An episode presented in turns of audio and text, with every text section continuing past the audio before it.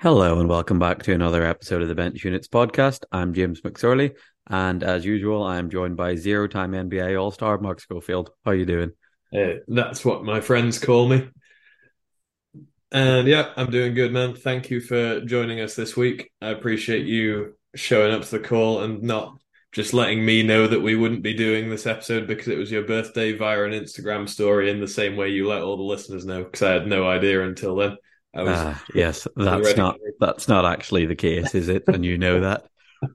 That would, be, Um, that would have been great, though. I would have appreciated that had you just not told me. then I'd hoped I'd seen that. very much like Western movie shows up to like the sheriff's place, and there's just a sign on the door, being like, "Nope, not it." It's very like I should have just put like a gone fishing sign up on our on our Instagram. But yeah, I think it was like my birthday was the Monday, Valentine's Day was the Tuesday, and I was like, I don't want to like ruin your, I don't want to like ruin your Tuesday because I don't want to do Monday, and I certainly wasn't doing Sunday, so yeah, well, I was in no fit state. It was it was your birthday, and like the thing we didn't touch on on the Instagram because I'm sure that like you're you're being it being your birthday was a good enough excuse in and of itself. I also had food poisoning across those few days, and I was in I was not having like a comprehensible conversation with anybody about anything for most of those two days. So I think me, are you telling me I could have blamed this on you and then just had my birthday weekend off anyway? well, yeah, you could have done, but you were so wrapped up in it being your birthday, you didn't even think to ask me how I was, so you don't get to blame it on me. That was the hilarious thing. I text Mark to be like, "Can I just post and say we're not doing this because I don't want to?" And your reply was, "Is this you passive aggressively reminding me I haven't wished you a happy birthday yet?" Because it was like one p.m. And I was like, "Well, genuinely not. But if you feel bad about it, that's a you thing." Yeah. but yeah. Anyway, No, talking like about feeling bad. Should no, I'm joking. Uh, talking about terrible, terrible segues. Should we? Should we talk about the games that we're not really going to go into any detail about? We shall. Do you want to reel the first one off? All right, first one is Murcia Ferrol, which, if I'm not mistaken, was on Friday. For some reason. I said a Friday. Um, yeah, well, I guess they just needed to make it up, and yeah, I don't really know why, but pretty run of the mill. Murcia 83, Ferrol 56, maybe a little bit closer mathematically than I thought it would be, but like after 20 something points, it's kind of all nonsense anyway. Um, yeah, like I have that thing where I'm like, hey, winning by 25 is winning by 45 is winning by 80. Like, whatever.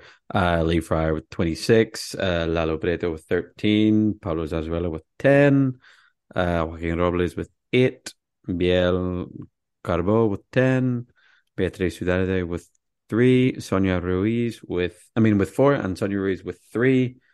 Uh, yeah, uh, Vicky Alonso, sorry, with five. I don't know why I went through everyone there, but I'm certainly not going to do it on the other side. Carl Schultz had 20, um, Miguel Romero had 10, and everyone else had sixes and eights and zeros. Yeah. The um, Lorenzo Embo doing his usual thing of bailing them out with shooting a stationary three from above his head. Turns out it doesn't work against Murcia when you can't even get within like four feet of the three point line to shoot your post up.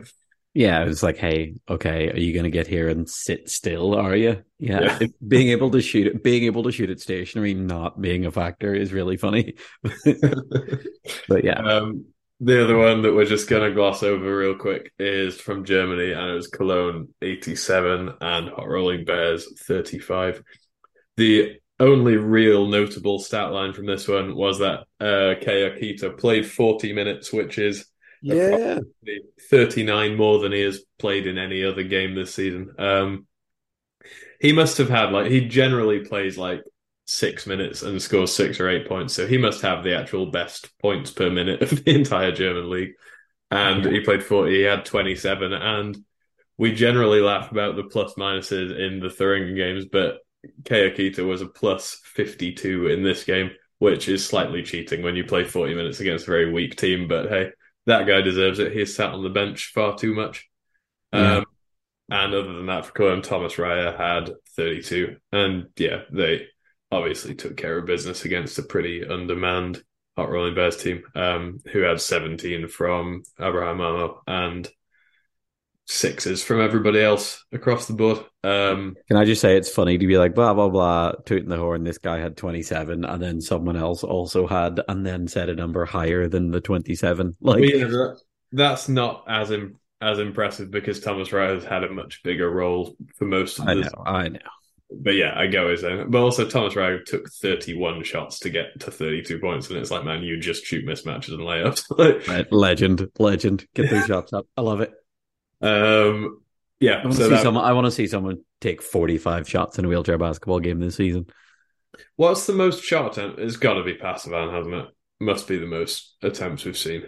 Yeah, or there might be like a Tommy game, or I wonder if it's just like apart from like best team in league plays worst team in league and steamrolls them and gets layups. Like I wonder, is there like a well they rotate too much? I was gonna say, is there like a Thuringen or Lahn-Dill play Essen and just someone takes forty layups?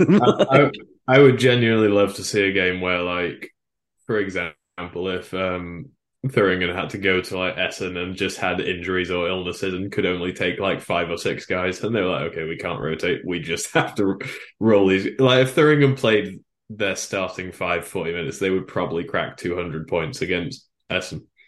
ah, maybe like one forty. Like, I don't know. They had, they had 136 against Trier last year, and that was with them just rotating like normal.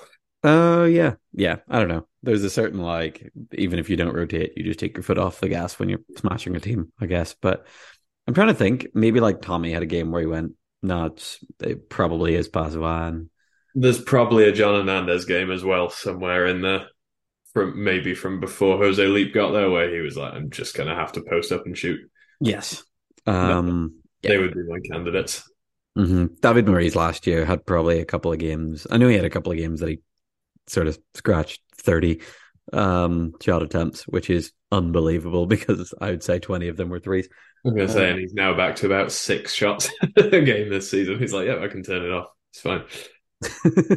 it's so funny because every time he comes, like, if he doesn't start, if we're rotating, or if he's not been there, if he's like ill or whatever, and then he comes on, every time he's on the floor, I'm like, David, you have 33s to get up. Can you do it? There's 11 minutes left. Oh, man. Right. Speaking of getting 30 up, should we touch on the Leganés and Juventud game, which won't take much of our time? Wow, that was actually really impressive. And yes, we shall, because you made a point of wanting to talk about this game for one specific reason, and I will clear the floor for you to do so. Thanks. So You're welcome. This mainly came about because we obviously didn't podcast last week, but it was Leganés Mediba last week, and there's a I think second quarter of that game there was a stretch where Christian Gomez of Leganés decided he was tall enough to not be bothered by their defense to the point where he wasn't even placing his left hand on the ball when he shot it. He was just catching it and single handedly posting up and shooting. They're the- single handedly actually being what you mean is a weird use of exactly the I mean. single handedly. I'm on fire this week. Um, But yeah, um, he ended up doing that. They ended up losing that game just because of like a pace mismatch kind of thing. But he obviously decided he trusted that process because Leganes came out to start this game. And I think if you watch the first six times Gomez catches the ball, he just controls his chair with his left hand and shoots a single hand post up. And I really want this to be a thing going forward. Um, it was like this is a 27 point win for Leganes, 74 47. And it was kind of close in the first half, I think, just because Leganes aren't really built to blow out weaker teams. They just kind of have to grind and grind and grind, which they ended up blowing it open a bit in the third quarter. But Gomez with 31, and that makes up the fact that Cano has now missed the last two games. I'm not sure why. Uh, but they're obviously missing an element of their offense there. And Gomez is like, hey, we can be missing that guy and be absent my left hand, and we'll still drop 30 on these guys. It's all good. Yeah. It's funny to be like a team that we've kind of spoken about in terms of how slow they play for the last couple of years. And they've finally brought in sort of elements of pace. Obviously, Cano just kind of plays fast, but on his own sometimes. And then they've got the sort of Matias Mendez, Philip Haffley, him lineups. And then in the absence of Cano, they've had to just go back to what their sort of Yeah. what their calling card was for the last couple of years, and it's funny to be like, "Oh yeah, still got it. Don't worry." Elbow post ups with one hand, it's fine. Don't worry. This is this is kind of like, do you know when it's like late? This is a deep cut here for any listeners, but this is like late career NBA Al Jefferson when he was like on the Pacers, and they were like, "Yeah, we run this intricate offense with our starting five, and our bench isn't very good, so we just throw it to the massive guy, and he pushes people out of the way and lays it in the basket." That's basically what it's going to like. Yeah, we're not going to try and run anything fancy. We're just going to be tall and shoot over you at excruciatingly slow pace, and that's what they did. Entirely yeah, fair and a reasonable thing to want to do. Gomez, thirty-one points on nineteen shots, pretty impressive. Um, other than that, it was only it was twenty for Alvin Bernal and ten for Fabian Castilla from Juventus, who hung around for the first half, but. Mm yeah, Leganes are just built to kind of edge these things out, you know, a few points a quarter, and they ended up winning the third quarter by 13. So when they've got that in the bank, Juventus not exactly armed to be mounting a comeback at this point. No, just don't have the quality. Um, because I don't know, Leganes have gone from, as we say, like they were sort of middle of the, but they still are, but they're like, I, I think most people would say they're like a just a good, solid Spanish league team at this point. Yeah. Um, only random funny thing that I remembered is we were looking up stats and we realized Fabian Castilla has taken 261 shots this season so far. And right. I wonder if that's the highest number in any team in the league. Yeah. Um, like, I wonder who's taken more shots than him this year, just going back to the, the question we asked. Yeah, that's it. I don't know. who, who would you? I would say there's probably an Agustin Alejos case for that. Yeah, um, or Filipski like randomly has like games of 30 attempts and then games of like six attempts when Albacete yeah. just running layups in. So he was gonna he was like my first guess. But yeah, I think Fabian Castilla very much has a case of like, if not me, then who? Yeah, I thought about Lee as well, but he's like missed a handful of games from like being thrown out and this, yeah. that, and the other. And like I don't know, some of them may, maybe injury or rest, I have no idea. But um it's pretty hard to do unless you're playing 40 minutes. But I'm trying to think of like, I don't think it'll be anyone in like the top five teams. No, you would hope. Um, yeah. Or is there like a, no, Gran Canaria moved the ball too much. I was going to say, is there like an Alexi Ramone case? But no, then they get uh, things moving. I would say Ramone, if you had to pick a top two, I would say Ramone and Salazar are probably up there, but I don't think either of them individually. Yeah. Well, yeah. Well, we're about to talk about the fact that I, it can't really be Ramone if we're going to talk about the fact that one of his teammates had 39 this weekend. Spoiler that, alert. That's, that's points, not shot attempts. he made that like it was 39 shots. No, no, no. Right. Far more efficient than that. All right. Should we move on? We do Valladolid 44 and Amiab Albacete 86. Yes, Amiab with another uh, what can you do performance, yeah. um, which is what I've just taken to calling these because they're just so good. Like I don't know. This is first t- first in the league against third in the league currently, and it's like I would just hope a game like this would be interesting to watch, and it just wasn't from very early on. Yeah. I don't know if you had the the same thing, but I just like Amiab were going and they were kind of going well in a half court, and I thought they were like there was a load of buckets in a row where it was like pick and roll one side, hold the pick, skip it, run a pick and roll on the other side, and then the guy on the first side of the pick and roll just cuts, gets a layup, and it's like, okay, if they're going that well in half court, you might be in trouble. And then second and third quarter, they get out in they get out in transition, they turn the defense up. And there were just so many times, and I've said this before about Albacete, but there are so many times that you watch them and it's like the team they're playing against either doesn't create an advantage at any given point. Like you could pause in the half court, and this is like Valladolid are a very good team, which is even more impressive. So you like pause, like a or get a screenshot in the half court, and you're like, all right, what? Where's your advantage? Like, do you have a mismatch or someone open or whatever? It's like, no, nothing.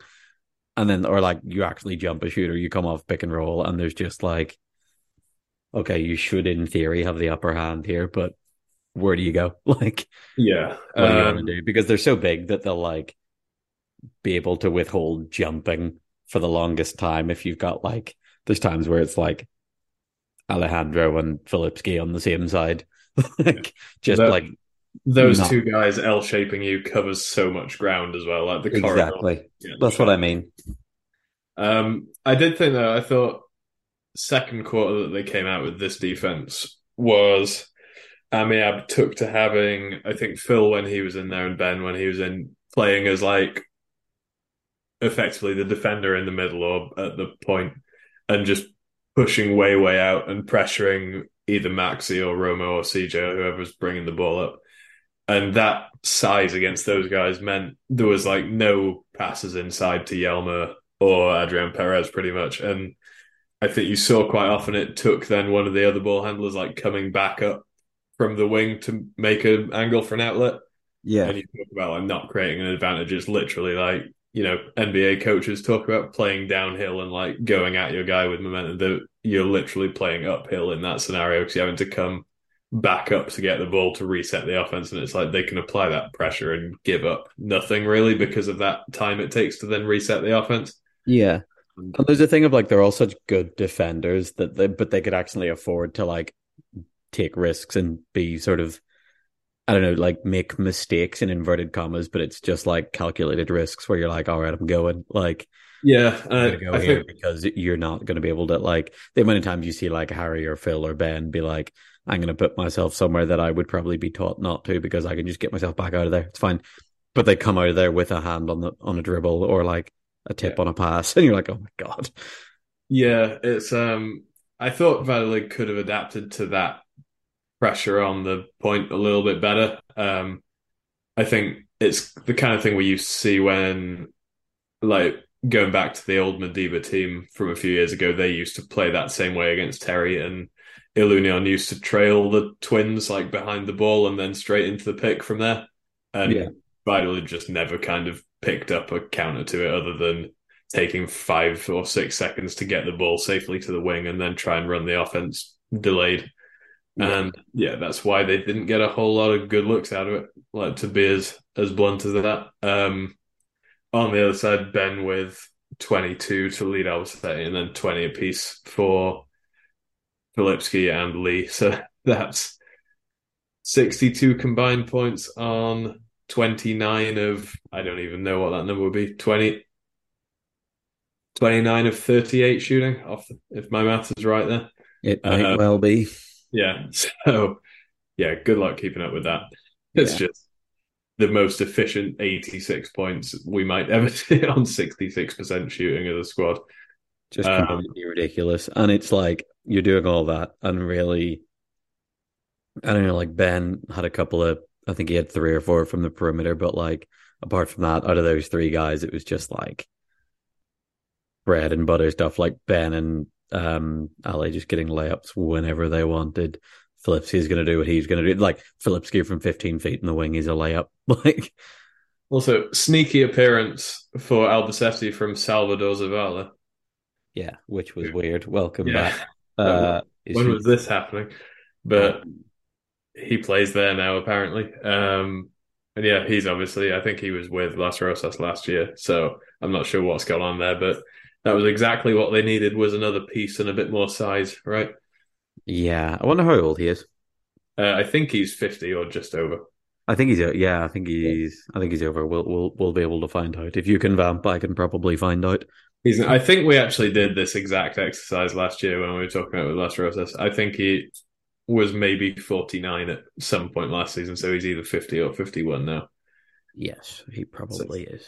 I'll Um, keep I'll keep vamping while we find out. Um, but yeah, the this was kind of the upshot of the game. But I think this is this is a further point of evidence in Valladolid in that they are a good team, but not in any way able to hang with the kind of top two teams in Spain at the very least. I think they've kind of beaten everybody below them or equal to them, and then they've really kind of shown the chasm between themselves and Ilunion and Albacete, which Well, Ilunion had one good game. Um, like they played Ilunion tight once and then got blown out by them the second time. But like, I would also argue that there's a big gap between Ilunion and Albacete at this point. From, yeah, I think that's fair. I, Uh, I don't, I don't know if it's a big gap, but it's like enough that they're in a tier on their own. If you lose to a team twice, I think, Yeah. you get to say Yeah. that. And yeah, Zavala is fifty. You're you're right. So yeah, that was the story of this one. But Valladolid have obviously. I guess you guys must have your return fixture with them coming up at some this point week. in the near future. So that's obviously going to be a big one in clarifying what the tiers are. But Yeah, we have them on Saturday, which is God busy couple of weeks for them. But cool. Shall we shift on? Speaking of you guys, yeah, speaking of of teams that we have uh to play, um Vigo seventy two, Bilbao seventy six. So I guess this is my one, is it? well, you, you were there. I don't see why you made the trip. Otherwise, if you weren't going to record your thoughts on the matter.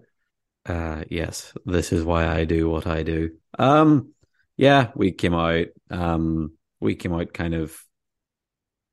I don't know. I was going to say slow, more we just couldn't stop them. They they came out with their new five now that Josh Meyer is there. Um, he's been there a couple of weeks now. Had a really good game on Saturday. He was seventeen points, eight from nineteen. I think he was sort of two or three from 10 ish in the last couple of games. So that really helped them. They were able to go Julio Vilas, Hilary Hansen, Basti Kolb, Josh Meyer, Agustin Alejos, and go kind of five. I say kind of five big. That's five big, um, yeah. which is just always going to give you problems. And yeah, I was talking to you about it. And it's weird because we've spoken about them. We've been quite complimentary of them a couple of times this season. They've not really pulled some wins out to show they've not really pulled some of the wins out that they could have to kind of show what we think of them to be true, but competent from top to bottom. Alejos is yeah. great and kind of he's highly skilled and causes you problems. And then when you sort of bend to adjust to those problems, they are well enough put together to try and take advantage of it most of the time. Um, he had a sort of inefficient game in the end, three from 15 um, but Josh Meyer with 17 and Basti Kolb with 23 both shot the ball well off the sort of attention that your sort of number one guy attracts. And obviously, if Alejos was able to get two more, a couple more shots to drop, we would have been in some difficulty. Um, but yeah, that new lineup is interesting for them because they're massive, um, all over the floor. They're massive, and it's I can't remember the last time they were ever able to put Alejos and two other legit outside shooting threats on the floor at once. Exactly. Basti Kolb had his best game of the season, definitely. Josh Meyer looks to be finding it, and it's kind of another sneaky good pickup from Vigo in the same way that they nabbed Romo a couple of seasons ago. Yeah. Uh, but yeah, this uh, like obviously the knock on effect is this now gives them kind of two lineups. They only ran their second lineup of Jason Betancourt and Nabu Mohammed. They only ran that for like seven minutes there, but they do have two lineups now, whereas before they were kind of sticking with four players and then subbing, you know, the fifth person in and out for no real schematic advantage. It was just like rest or foul trouble basically. Yeah, rotation because another player rather than like actually changing styles. Yeah. Um but yeah. Um but no, our side of the ball, we I think we just struggled to get going for a while. It's we've had a couple of weeks in a row where we've kind of started badly and then figured it out and I hate that because it's like, hey, could we not just could we not just have done this from the beginning? But um we kind of tightened up on Alejos and everyone else in the process. And then offensively, we kind of know what we're doing at this point. Like we got got to seventy six because we were just like right, can like offense was never going to be the problem. We had forty three at halftime. The problem, oh yeah, the problem was they had forty two. like we were always going to score. Um, but yeah, like Papi six from eight, Manu five from nine, Asier nine from nineteen, um, Adrian two from two, Chema six from eleven off the bench. The only real inefficient scoring, I guess, was um I split mine and David was two from nine, but we shot over fifty percent overall. You guys were also the only you guys were the highest plus minus across the team, actually, plus six each. Of course. Um, don't worry, don't worry about that. Um, yeah, I thought I thought this was. we, we uh, do well when I'm on the floor, and I don't know why. No, it's it's yeah, I, it's it's fine.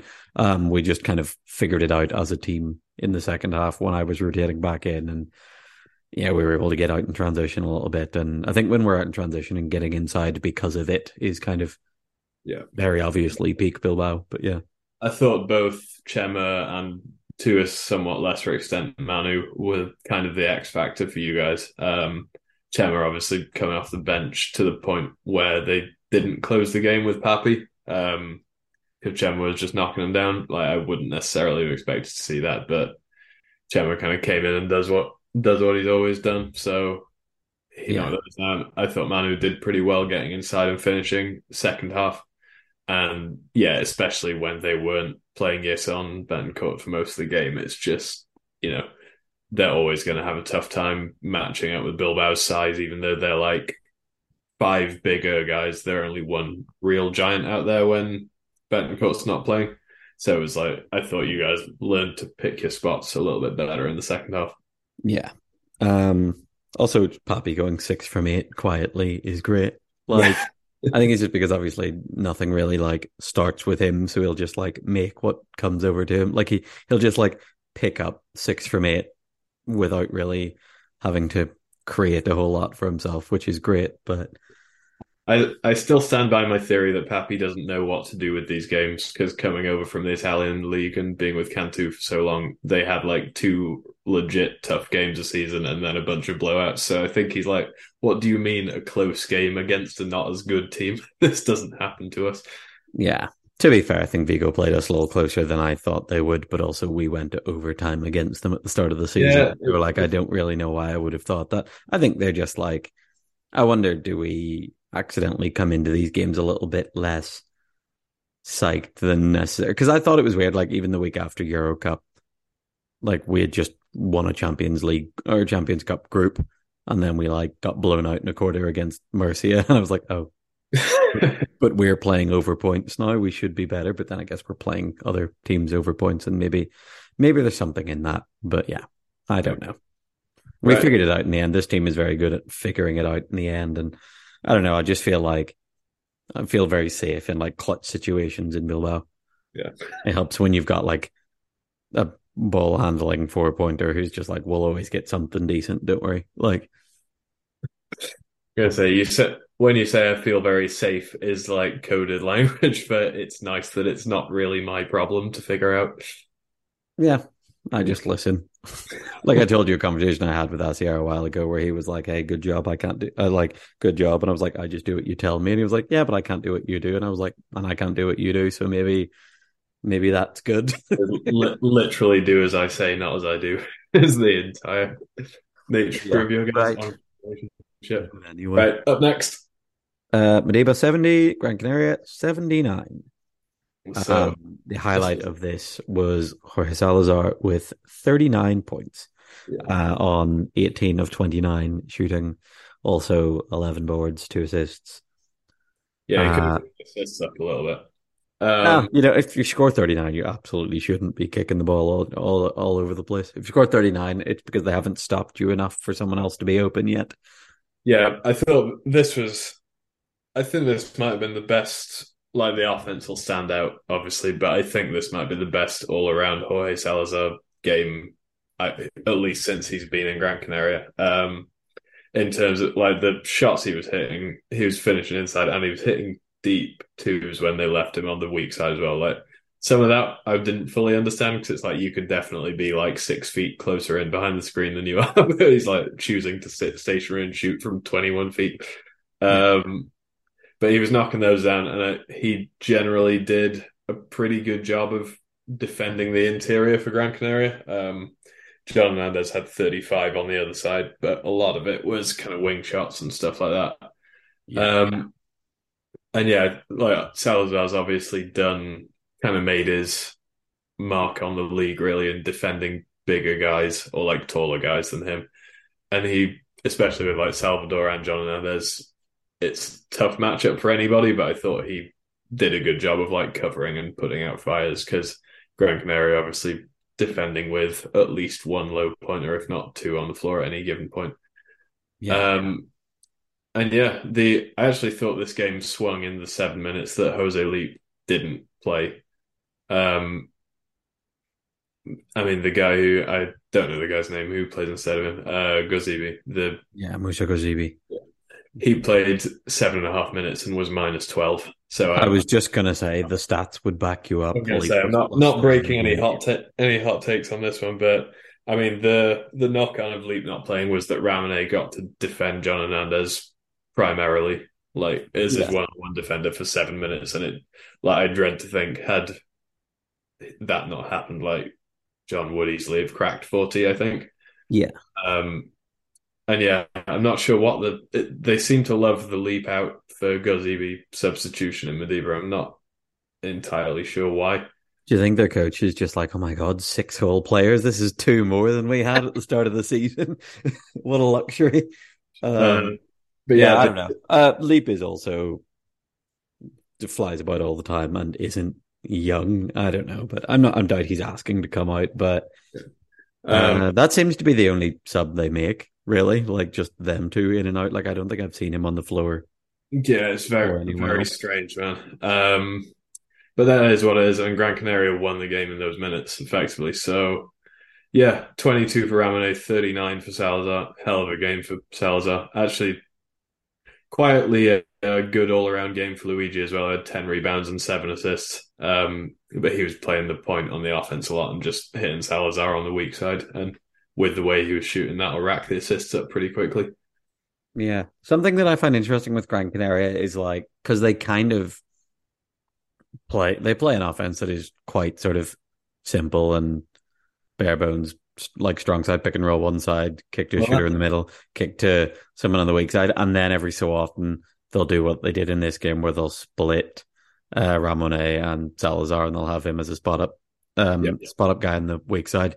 And it's just interesting to see like when they pull the trigger on that and why and if there's much reasoning to it. Like I thought it was interesting um like when we played against them, for example, they had Raul in the middle and kind of kept him quiet. And then they had a timeout, and all of a sudden Raul was sitting weak side, and he had a couple of shots before we kind of twigged on that it was him that was over there, and it was like, ah, okay, like not changing your entire scheme, but just kind of redistributing your assets. Because there are times where I'm like, that's quite interesting because like they play Luigi in the middle quite a lot, um, and they'll end up with like for like a Ramone and a David Hernandez uh, pick and roll, or they'll go like Raul and Salazar were playing a lot together. And I wonder, like, Luigi's massive. Like, I'm surprised they don't, like, stick him on the block and let him roll for people every so often because you kind of effectively have a power side. Anyway, yeah. I know he's only a 2 5, but he's gigantic. Yeah. But, if. Yeah. If Modiba can do that same thing with Joymar, then I would have thought Gran Canaria could do it with Luigi. Um, yeah. But yeah, it's, I don't know if it's just like a coach's preference. I don't think that the Gran Canaria coach has been has generally been known for kind of running the simple stuff well and never getting hugely outside the box. So yeah, maybe a, maybe a different coach would do that. But yeah, it's like the thing that we talk about where it's like everyone's like, ah, Gran Canaria stuff that they used to run when I was there was so great, and you're like, ah, they just had like it was like fairly bare bones stuff than any of the flourishes were like there were good players on the perimeter and me and Mendel did our jobs. Uh, it was the thing I could, best, but it was the thing I could never get my head around. I went, we used to have so many guests on here who were like, I just love watching Gran Canaria. It's like they set a pick and they passed the ball twice. There's an open shot. No, but no, but the only reason people love it is because sometimes we pass the ball six times off that. It's like the I don't know the standard like running game thing of you sort of create an advantage and then you start the chain where you just like kick, kick, kick, kick, kick. Like we just moved the ball twice more than some yeah. other teams and everyone thought it was. And to be fair, it was a lot of fun and sometimes it did look great, but no, I think I think it's like that definitely is true, but I think it's like a very obvious example of like results based thinking because there's like there's definitely teams that run this exact same offense and just don't have Rose Holloman on the weak side. Exactly. Yeah, you don't have like a six foot four point guard that can shoot the life out of it, and like one of the greatest spot up shooters in the world. Yeah, and, and you know, I'm playing to 17 points as well. Like, and there's a bunch of teams that run the exact same offense, and then when they get the shot at the end, they miss, and it doesn't look as good. well, me and Mendel there just being like empty chairs and screens. like me and Mendel there as cones. Um, right. Should we wrap up Spain? Uh, yes. All right. Um, Malaga, Amivel Reyes Gutierrez 47, Ilunion 75. Yeah, so this one was over quickly. Yeah, this one got out of hand real quick. 25 9 first quarter to Ilunion, who came out, if I'm not mistaken, with the same sort of five that they've been coming out with for a while now, which is um, Hasso, uh, Warburton, Latham, O'Neill Thorne, and Sticks. I decided to go all second names there uh, for some reason. And yeah, they they've I said they found something here. They obviously weren't like they didn't stumble upon it by accident. These are guys they've picked up this year um, to create a lineup. But yeah, I mean, we should preface all of this by saying Malaga missing uh, Lewis Edwards, who's been out for a while. Pete Cusack, who it's been announced will be out for the rest of the season, uh, having hurt his shoulder, I believe. And Abdi Jama was also not in this game for reasons I'm unclear on. Um, but if you want to hear from Abdi, then keep an eye out. Um, well, keep some ears out. You can't yeah. hear with your eyes.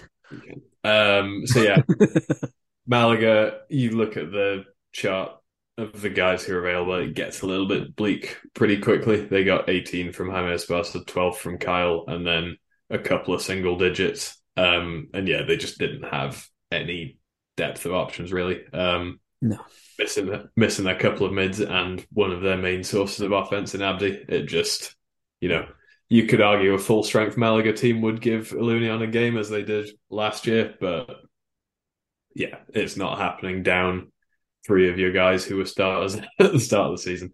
No, hundred percent not, and especially like you play against an Ilunion team who've kind of decided that they're going to go like mobile guys defensively to try and get themselves going that way and turn defense into offense, and you're missing Pete Cusack and Lewis Edwards. Yeah. Like you're missing a lot of your chair skills um, there, and then you're missing the ability to get those guys on the floor and also have shooting by having Abdi there. Um, you've got like there's obviously still guys that can move. I'm not like I'm not saying any of the guys that are still there can't, but I'm saying like you kind of run out of options to try a little quicker. And I don't know if you remember, but one of the reasons the return game of this um, fixture looked closer than it probably was in the end was because Lewis went nuts near the end. Yeah, I do remember. Which was which was great. Um, yeah. but yeah, uh, this got this got out of hand pretty quickly. Yeah, and yeah. never really recovered. But it's all um, it gets very uh, victory cigary, doesn't it? When they're having Paco Quiles run two man game like mid second quarter, it's like, hey, come on, like, I know you want to get the young guy minutes, but it's very much like if you can be running your offense through him against what's meant to be a competitive team mid second quarter, then you're probably in a pretty comfortable spot. Um, I actually think he's a really good looking prospect, but yeah, this very much felt like Ilunion's game plan was get ahead comfortably and then roll from there, and that is exactly what they did. Exactly. Yeah, they looked good. Um, all right, shall we move on? Let's do it. All right. So the first game that we're going to talk about in Germany is uh, Trier Dolphins 65, Thuringia Bulls 84. Yeah. So I you turned this stream on. This was the game that the stream starts in the second quarter, isn't it? Yes. Um. So I turned this on. And I looked up the fact that Passiwan had 36, and I watched like most of it. And I was like, when did this like when did he score his 36? What's going on? Um, I, I wasn't able to watch the whole thing. I had to I had to leave some to go somewhere just before I was finishing it. I forgot to sort of finish it off at the end. But when did he have 36? So does he, just, does he just have 36 and that's just it looks like he didn't know or is he just... he just I think he just has it before the game starts. Yeah. Like, it's everybody gets like the zeros in the you know and they start the game up everybody's got zeros all over the stat sheet. I think he's just got 36 points on no stats. Um yeah, they just assume. They're like yeah probably. But no i'm i'm not like i'm not being i'm not being dismissive. I'm just like he just has a quiet 36 what are we talking about? Also the amount of games that Trier have lost that we've started by talking about them rather than congrats Thuringen you looked great. You scored 84 again. But yeah, no, I think this was this was very much Thuringen just coming out and taking care of business, wasn't it? I mean, they've obviously Trier couldn't in a million years hope to balance Thuringen's height advantage, and you know, they came out, Halouski has 22 on 10 from 13 shooting, and then they bring Jordy off the bench as they have been doing, and he's got 22 as well. Yeah, I wonder what that's about. We've spoken about this before. Like, I wonder if that's just like a is it is our best bet the thing we spoke about with the like the Patty Mills thing of like, hey, we just want competence for forty minutes, like we want a guy yeah, on the floor I, at all times. I also think they've leaned slightly more. I think they like both Linden and Jens out there as like dump down threats, maybe slightly more than they like Jordy in that role. Um, like if Jordy's out there, he's not sitting yeah. on the block. Like that's an inappropriate uh, use of resources, I guess. Yeah, I think that that's potentially it. And like Linden and Jens didn't have massive games in this, and they had six and nine respectively, but they, you know, they very much are out there to catch and finish. And if you can have those two out there in a game where you know for a fact that they can't, your opponent can't single cover either of your big guys, then your guards are probably going to get a decent number of shots, and then Jordy's free to come in and run the offense, I guess. But yeah, I don't know. I, I would be surprised if we saw Thuringen go with it. You know, this strikes me as kind of a thing that, you know, like an NBA team will do all season. Like the Warriors start Kevon Looney the entire season, and then it gets to like game six of one of the playoff series, and they're like, okay, we'll just play our five best players. Like we know we can do this, and it's a luxury for us, but also we could just play our best five guys. Yeah. Um, yeah, so maybe maybe that was the case, but they obviously didn't need to push that button in this game. So is what it is, man. Thuringen keep on rolling. Absolutely. Um, yeah, not a whole lot to say about this. This was like on the edge of being interesting enough to like really care about, but like it kind of when a game is when a game goes roughly how you think it will, you're like, yeah, okay, whatever. But yeah, I don't know. It feels like a while since Thuringen have played someone that I've that have like pushed them.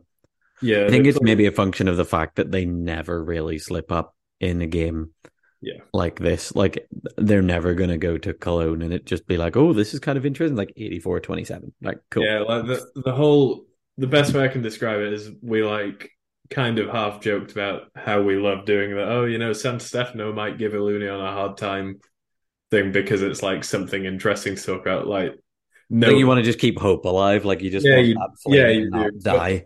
Yeah. Had that been Thuringen in Ilunion's place, like even if you would tell me the talent across the two teams is exactly equal, there is no part of me that's like, oh, San Stefano might give Thuringen a game. It's like, no, they'll probably come out and crush them and keep running the score up. like, yeah, and it's like I've said, I think Ilunion are better than Thuringen this year, but like still, it's just a thing of like uh, they're just like they just steamroll people, don't they? Yeah, they do. Right. Speaking of not steamrolling people.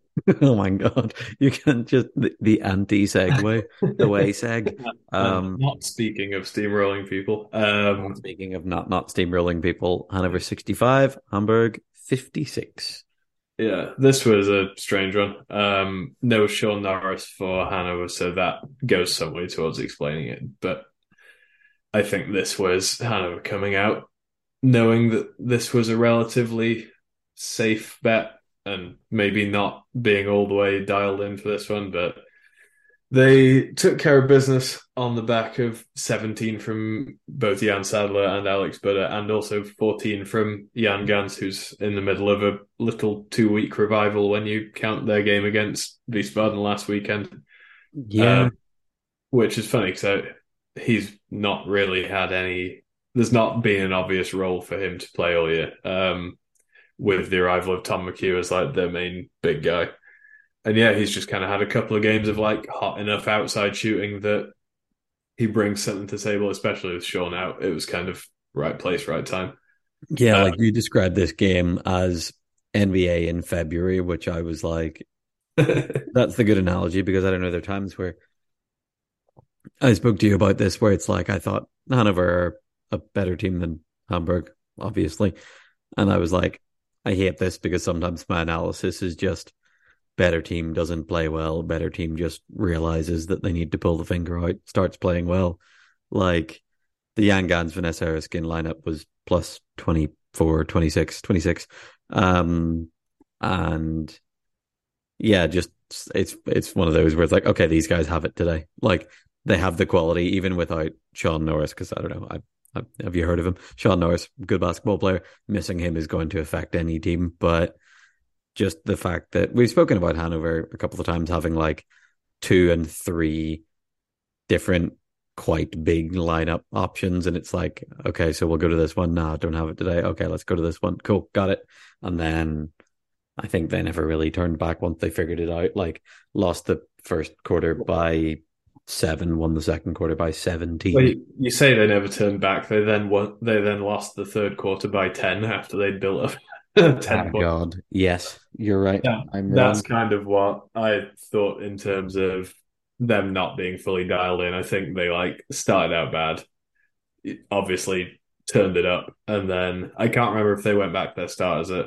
to start the third quarter or not, but they, I think they kind of got ahead by ten and were like, okay, we've found it now, and that obviously primed for a slip up at that point, but yeah, um, on the Hamburg side. 27 from Kai Muller, who's very quietly stringing a decent number of 20 point games together. Uh, 13 from Mamadou Traore and 8 and 6 from Hannes Hato and Paul Yakmek, respectively. Um, but yeah, Ham- Hamburg just not really with enough. And I did think this watching the game is like, do you think Hanover look at Kai Muller and are like, ah, man, another medium sized three who can play kind of inside and out? That's what we could do with a seventh one of them. ah that is their archetype yeah that's that's another toronto raptors Yeah. but yeah um, yeah, so this was kind of once it got once it got into the fourth quarter, I think it was it was always going to go Hanover's way, wasn't it? I would have been very surprised if basically I would have been surprised if Hamburg had pulled it out, even though they'd played well on and off for thirty minutes. You kind of feel like if you go into the fourth quarter tied, the money's on the better team nine times out of ten. yeah 100% Okay. yeah all right Shifting on, we'll just allude to this one very gently because this may or may not be the subject of our guest spot on Thursday. But Sure. Rhine River Rhinos 86, RSV Lahn-Dill 72. So this was Lahn-Dill's first loss in the German league all year. It's their second loss of the season after they um, played Ilunion at Champions Cup. And yeah, we'll obviously get more into this on Thursday, but 72 points scored is pretty good. And Yeah, like it's that. not like they laid an egg on offense or anything. Just and I don't even think they had anything fundamentally wrong with how they were trying to stop uh Wiesbaden. They just I, there were so many times where I was like, Rainer Rhinos would just play pretty good offense and make a load of shit. Like the shot sixty one percent. Like this, this was one of those where it's like, I don't I don't know. Um, for what- context, to go to go back to a game we were just talking about, Rhine River Rhinos scored the same number of points on almost the same percentage against Lahn-Dill as Amiab did against Valladolid. yes. And we, it's just like, what the hell? But Uber Yeah, Toprak, welcome to the league. yeah, man, we'll get more into this. We obviously don't want to spoil this ahead of um, Thursday when we will be joined by somebody Rhine River Rhinos adjacent. I don't know why I'm being coy about it. We've already put on our Instagram for questions. When we'll be joined by Lucas Warburton. Second Warburton in a row. Darren, you're next. the Pablo Zarzuela of the Warburton family. Um, He's not Yeah. coaching. Um, we- but anyway. What? shall we shift on from this one? Uh, yes, uh, this was mental, and I'm excited to talk about it. Fair play to Rhinos. Yeah, way to go. Um, yes, okay, Yeah. last one we're going to talk about all week. Uh, Sky Wheelers 53, Munsterland 60. Yep, One thing I want to talk about. Did you watch this one? I did. Did you watch the uh, team announcements at the start and see that Dirk Pasavan was on? I mean, Dirk Nowitzki, sorry, was on the screen. I did. like, I did not see that. I generally skip over that stuff because we have so many games to watch. yeah, I found it by accident. Like I was just clicking through to try and find the start of the game, and just Dirk Nowitzki was on the screen being like, "And from the ING Sky, Sky Wheelers," Oh, really? like or what? I, it was in German, but he was. I think he was. I don't remember the exact phrase, but it was like, "And introducing the ING Sky Wheelers," blah blah blah. Um, he didn't then do everyone's name, but I was like, "Oh man, this is That's great." Yeah. Man, I'll go back and watch that. That sounds badass. it Uh, was like a three second clip. I was just like, oh, you got him to do this. That's cool. But yeah, um, yeah, this was fine. Um, ING Sky Wheelers came out. I don't know why I'm saying ING every time. Get their sponsors in. Um, came out really slow. Only had six points in the first quarter, and then like lost the first quarter by six. Lost the full game by seven. It was a pretty close game apart from that, but just couldn't get going early. Like Yeah, I thought thirty five percent as a team. Like that's not going to get it done. it was an. I think this one, this will obviously not go down on like Munsterland's biggest wins of the season or anything, but I thought this was a, quietly a positive sign for Munsterland because they took care of business here in a game where Matthias Bella's only attempted seven shots and three of them were threes. Yeah, You could take that as a positive or a negative because like, why on earth against this team is he not getting inside consistently? Um, where he's been a lot better at that against better teams than he was in this game. Uh, I'm not really sure what was going on here, or if this was like a an offensive experimentation game for Munsterland a little bit. Um, but yeah, I mean, with him being relatively quiet, they got 19 from Julian Lammering and 16 from Zoran Muller, and yeah, they kind of carried through against Sky Wheelers, who have obviously like played a handful of close games against Cologne and the like. And yeah, I thought they were able to they were able to succeed despite what seemed like it would be their biggest advantage. Um, in terms of Matthias's size, didn't really bear out, but they're able to work around that well enough. So I think that's like another another tool in the box for them that's kind of proven to be useful. But yeah, I would have thought this one shouldn't have been a single figures affair as far as I could tell. No, I really didn't think it should, but I don't know. Like, part of it is just Munsterland play slowly enough, and they're they're because they're massive. They just play slowly enough that I don't think they're blowing anyone out. Like, how to blow someone out shooting fifty-seven shots. Uh, you, you say that they beat Cologne by like 30 in the first game of the season. Oh yeah. Oh God, what do I know? Um, yeah, Um, was- yeah. I, I love how I'm coming on here trying to like get people to love wheelchair basketball and just being like, yeah, whatever. But Um, yeah, the Lammerings are, are cool. I'm impressed by both of the Lammerings at all times. And I think they, I don't know, it'd be cool to see them stick around in Munsterland. It would also cool to see one or be cool to see one or both of them ending up somewhere a little bigger in Germany over the Yeah. next couple of years.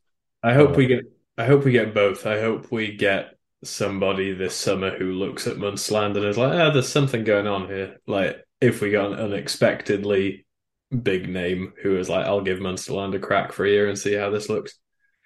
Okay, Akita Munsterland. No, uh, no, I don't know. That'd be fun if we were just matchmaking, just but our own personal tastes rather than what the teams need. Yeah, um, that- guys that we think that. are great that don't get played enough on other teams and putting them onto teams that we like as they are. But no, that's not how that works. something horribly ironic with taking the teams we like as they are and trying to superimpose people onto them and be like, this will make it better. Yeah, and crucially, we're being like, we like this team as it is, but we're going to kick one fifth of them out based on something else. yeah. yeah, Um, very little else going on in this game. Um, as I say, it was just like slow start from Sky Wheelers and Munsterland Yeah. got up. It's I don't know. There's something very like not even unsatisfying, but like uninteresting about a game that's like a team gets up X amount in the first quarter and then just puts it in neutral and stays there for the full game. Yeah, that that's one of like I don't know what the terminology is, but if you were to do like game patterns, it's like how the margin builds or drops. That's one of my least favorite ones. My actual least favorite one is when it's like team with a big lead, other team comes back to tie it all the way, and then it's like five minutes left, it's tied, and then it actually just turns out being a blowout for the last five minutes. It's like, man, if it's gotten this close with five minutes left, can't we like get it all the way down to the wire rather than just like temporary suspense? That's Yeah. not happened a lot this year. It felt like that happened at least once a week last year, and I was always like, I just want one overtime game once. Yeah. But yeah, uh, Skywheelers wise, 20 points for Christoph Spitz, 11 for Sven Diedrich, 12 for Nico Dreimuller. And yeah, they kind of got outshot by Munsterland just a little bit, which is not something you end up saying very often. Um, but yeah, Munsterland just had the kind of had enough horses to keep the scoreboard ticking over, um, even on a relatively quiet game from both Matthias Ansdorr and Muller. But Munsterland kind of sneaky deep at this point now that they've got um, Ilse Aertsen and they've got like a second lineup and stuff. They got Just Marinskov come off the bench with eight points in 12 ish minutes. It's like that's actually, that doesn't sound like anything massive, but seven point game, eight points off the bench will do it for you. Yeah. Yes. Also, we've just seen like the like having a slight bit of depth. We've seen teams with the opposite, where it's like, okay, you've got six guys, cool. Yeah. You, yeah. Um, and they're not really making any subs that change how they play in any way. Like they're going bigs and ones for bigs and ones, but yeah, it's right. we, we were saying like it's not great that just have a sub that you don't change anything but a player, like you don't change styles, but it's certainly better than just not being able to even do that. but yeah, yeah. Um, all right. Do we have belt candidates? Should we lay out several candidates, or should we just go like? From no, let's, let's lay them out. Uh, Salazar, uh,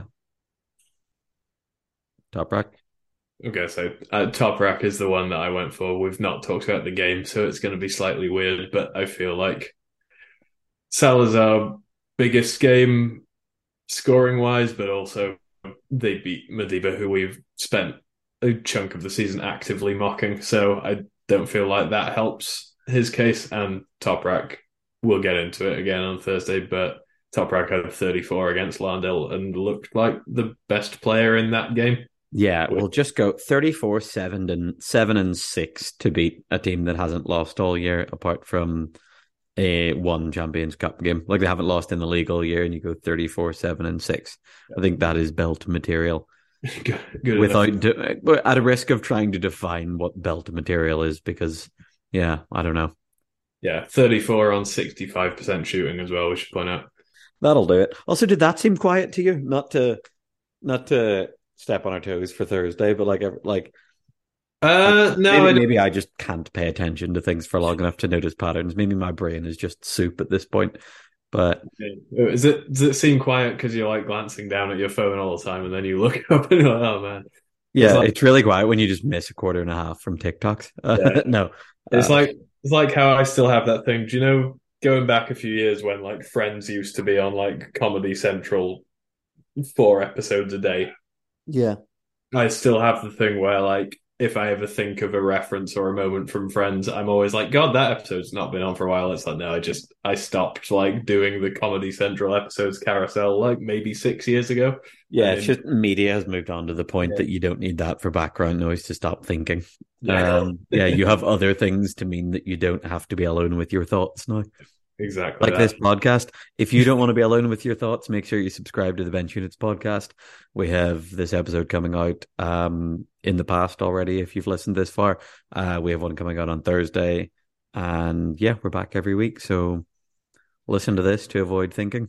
We're back every week until James's next birthday. Yes. All right. Thank you very much for listening, guys. Uh, we'll be back with Lucas Warburton to talk about uh, their game against Lahn-Dill at the weekend, and we'll talk to you then. Cool. Peace out. Thanks. Bye.